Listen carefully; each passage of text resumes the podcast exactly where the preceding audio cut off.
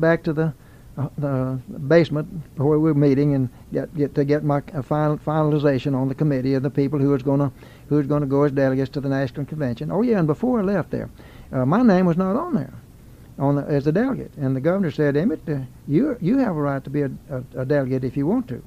And I told him then, I said, Governor, uh, about two weeks ago, the Republicans nominated a guy named Eisenhower to be their nominee for president, and I'm not going to be uh, uh, I'm not going to vote for the man that the Democrats put in. I'm going to vote for Eisenhower. And said, uh, I told him, I said, I just don't want to participate in convention, then I can't support the nominee, and I know that I can't.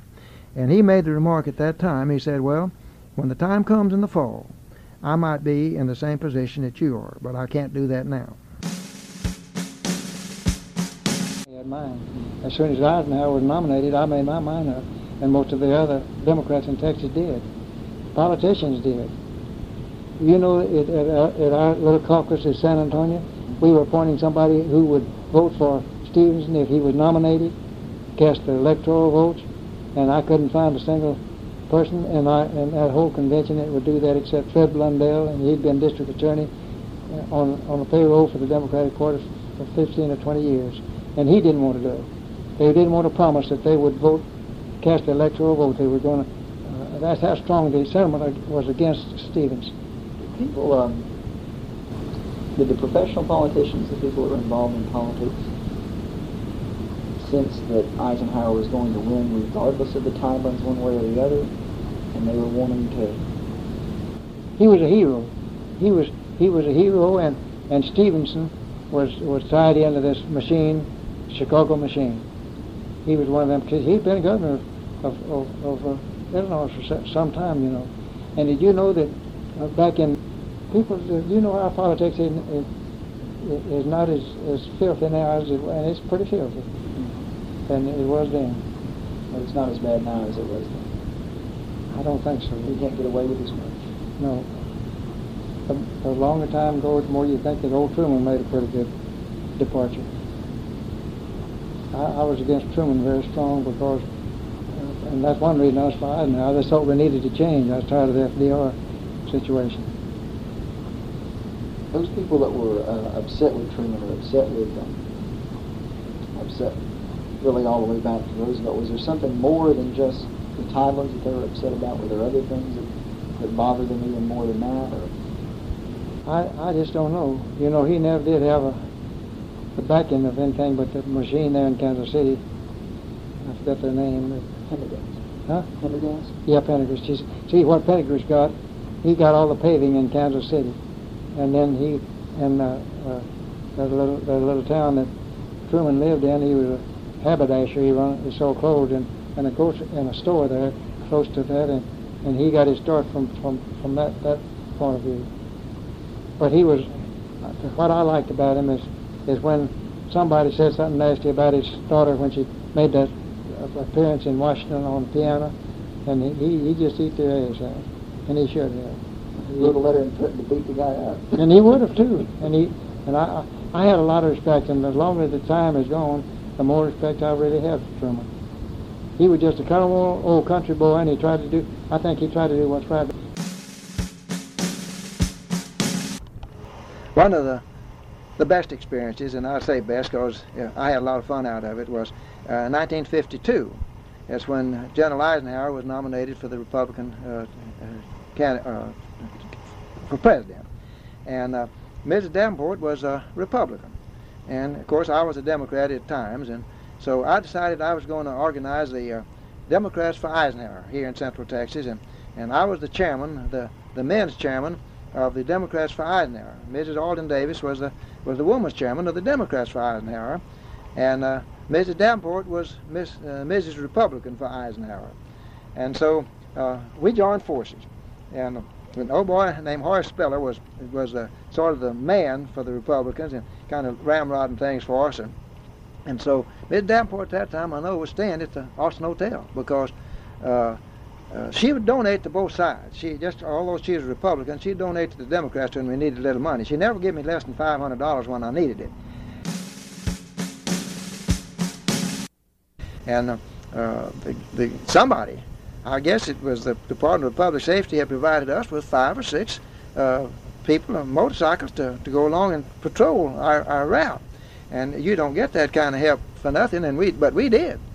And so we met up there, and there was Miss Davenport, the big old flat-bedded uh, cattle truck, and it didn't have any sides on it, but it had manure two inches deep on the floor of it. And she had put a bunch of hay on it, but it smelled awful, and she had this band up there to and they did they had to sit on this hay on top of this uh, dried manure and and she was dressed up again like a gaucho she was a gaucho that day. And uh, and quite a good gaucho and and she of course she always had her flask with her but here we starts out and uh, I know Ann Bird and all was along and like I said oh uh, I don't know who all else all the, the good Eisenhower people were along and we got up to Taylor for lunch we were going to get up to Taylor for lunch and and going to have a rally there and and nothing would suit Miss Davenport but that she take the whole entourage uh, about 30 of us down to the country club at Taylor and have lunch and on her, and then we'd come back and do our talking right there on the railroad tracks, right there by the depot, uh, after lunch. Well, of course, we had a few drinks down there, and old Neal Douglass was was all for ribbing things up. So uh, we got back over after lunch and and to work among the poor folks at whom we was trying to get the, the vote for Eisenhower, and, and uh, Miss Downpour got up on this truck, and she had two or three drinks, and old Neal had his photo- had his uh, uh, picture making machine there close, and he was telling us that pour it on, Miss Downpour, pour it on. Well, she got up to make a speech, and she knew she was for Eisenhower. That's the main thing she knew about it. But in her in her enthusiasm, she mentioned the fact that uh, Governor uh, Miriam A. Ferguson was going to come out from uh, for Eisenhower before the campaign was over.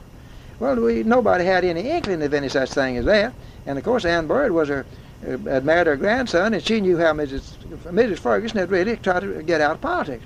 And Ann Bird was standing next to me. She said, if Mrs. Ferguson hears about this, she's going to come out on the other side, and she's trying to keep her nose out of this right now. Well, old, old Neal wasn't running ribbed into saying something like that, and we got off the platform as soon as we could and left Taylor because we was doing more harm than doing good. And so we stopped at all these little towns between uh, Taylor and Elgin, and finally we got to Elgin. It's 3 or 4 o'clock in the afternoon, and we figured we'd have enough. And so uh, our, our, our entourage had started, to, the cars had started disappearing anyhow. We didn't have about six, eight more automobiles left in her truck and, and the band. And so I just took out and come home. I figured we were doing more harm than it was good the way things was going. And so I come on home and, and about six o'clock that evening, for some reason or other, I had a, I had a reason to go back to town. And I went back to town, and there was Miss Davenport with her truck by herself uh, and her band on, on Congress Avenue, just riding up down the avenue, playing music and and uh, I don't know what she made any speeches, not, but I knew she was doing more harm than she was good. But she had a good spirit, and she did the best she could, I guess, with what she had to do with. Then the time came when uh, Governor Shivers said that he was going to make it uh, a statewide broadcast on radio, and because we didn't have television those days, You're going to have it on radio, and he's going to come out uh, for Eisenhower. He'd been pushed into that position by Adlai Stevenson saying that he wasn't going to be for the Tidelands, and and that gave Governor uh, Shivers a, a, right to come out against uh, Stevenson. So uh, then the Republicans, uh, which was Ms. Davenport, and the Democrats, which Ms. Alden Davis and me, we were going to have a big rally down at the Coliseum. I think that is before the auditorium was ready. But anyway, we were going to have it at the Coliseum. And there we were going to join uh, hands, and everybody was going to be for General Eisenhower. And uh, uh, the governor was going to go on statewide uh, t- uh, radio and, and, make his announcement at that time. And so old uh, Carl Hardin, I was going to be master of ceremonies. And Carl Hardin, I was going to introduce him at some place in the proceedings, and, and then Governor Shivers was going to be introduced by Carl, and that's when he was going to come out for Eisenhower. Well, we had Walter Long there, and we had Dr. Perry Patterson, and we had a lot of fine people. Well, as a matter of fact, the, it, the Coliseum was full. So we had this I was sitting up on the platform there with Governor Shivers had already gotten there, and most of the so-called dignitaries were sitting up on the front row, and and uh, we saw Miss Davenport come in the back of the hall, and she was dressed up fit to kill. I forget what she had on now, but she was staggering a little bit, and and Allan saw her coming. You could smell her uh, 40, 50 feet before she got to us. And, and Allan said, Emmy, said she's drunk. Said she's drunk. Said now you, she's got to make a talk because she's the Republican, but you get her up there and get her down, and don't you let that woman embarrass me. so we got her and lifted her on up through the steps there and got her sat down right next to me, and I held on to her. And uh, uh, the first thing I did when we opened up the meeting, I got her up there and I held on to her and I introduced her and let her bow and I sat her down. Well, Allan was sitting on needles and pins till that little meeting was over. I'll tell you that for sure because she was in a position to embarrass the hell out of us, and, and but she didn't quite do it. But all in all, and I'll just have to say this, if, if I don't make any more remarks here about her on this tape, that, that my experience with her was one that I had respect for her, and I even, I think I came to love her a little bit because of uh, because she was real. And she tried to gather people around her, but she did this. She put her money back in circulation, and she didn't cause any, uh, any. Uh, she might have caused a little inflation, but she didn't uh, cause time to get hard because she was a miser. And uh, uh, if she doesn't get to heaven, I'm a little afraid I won't either.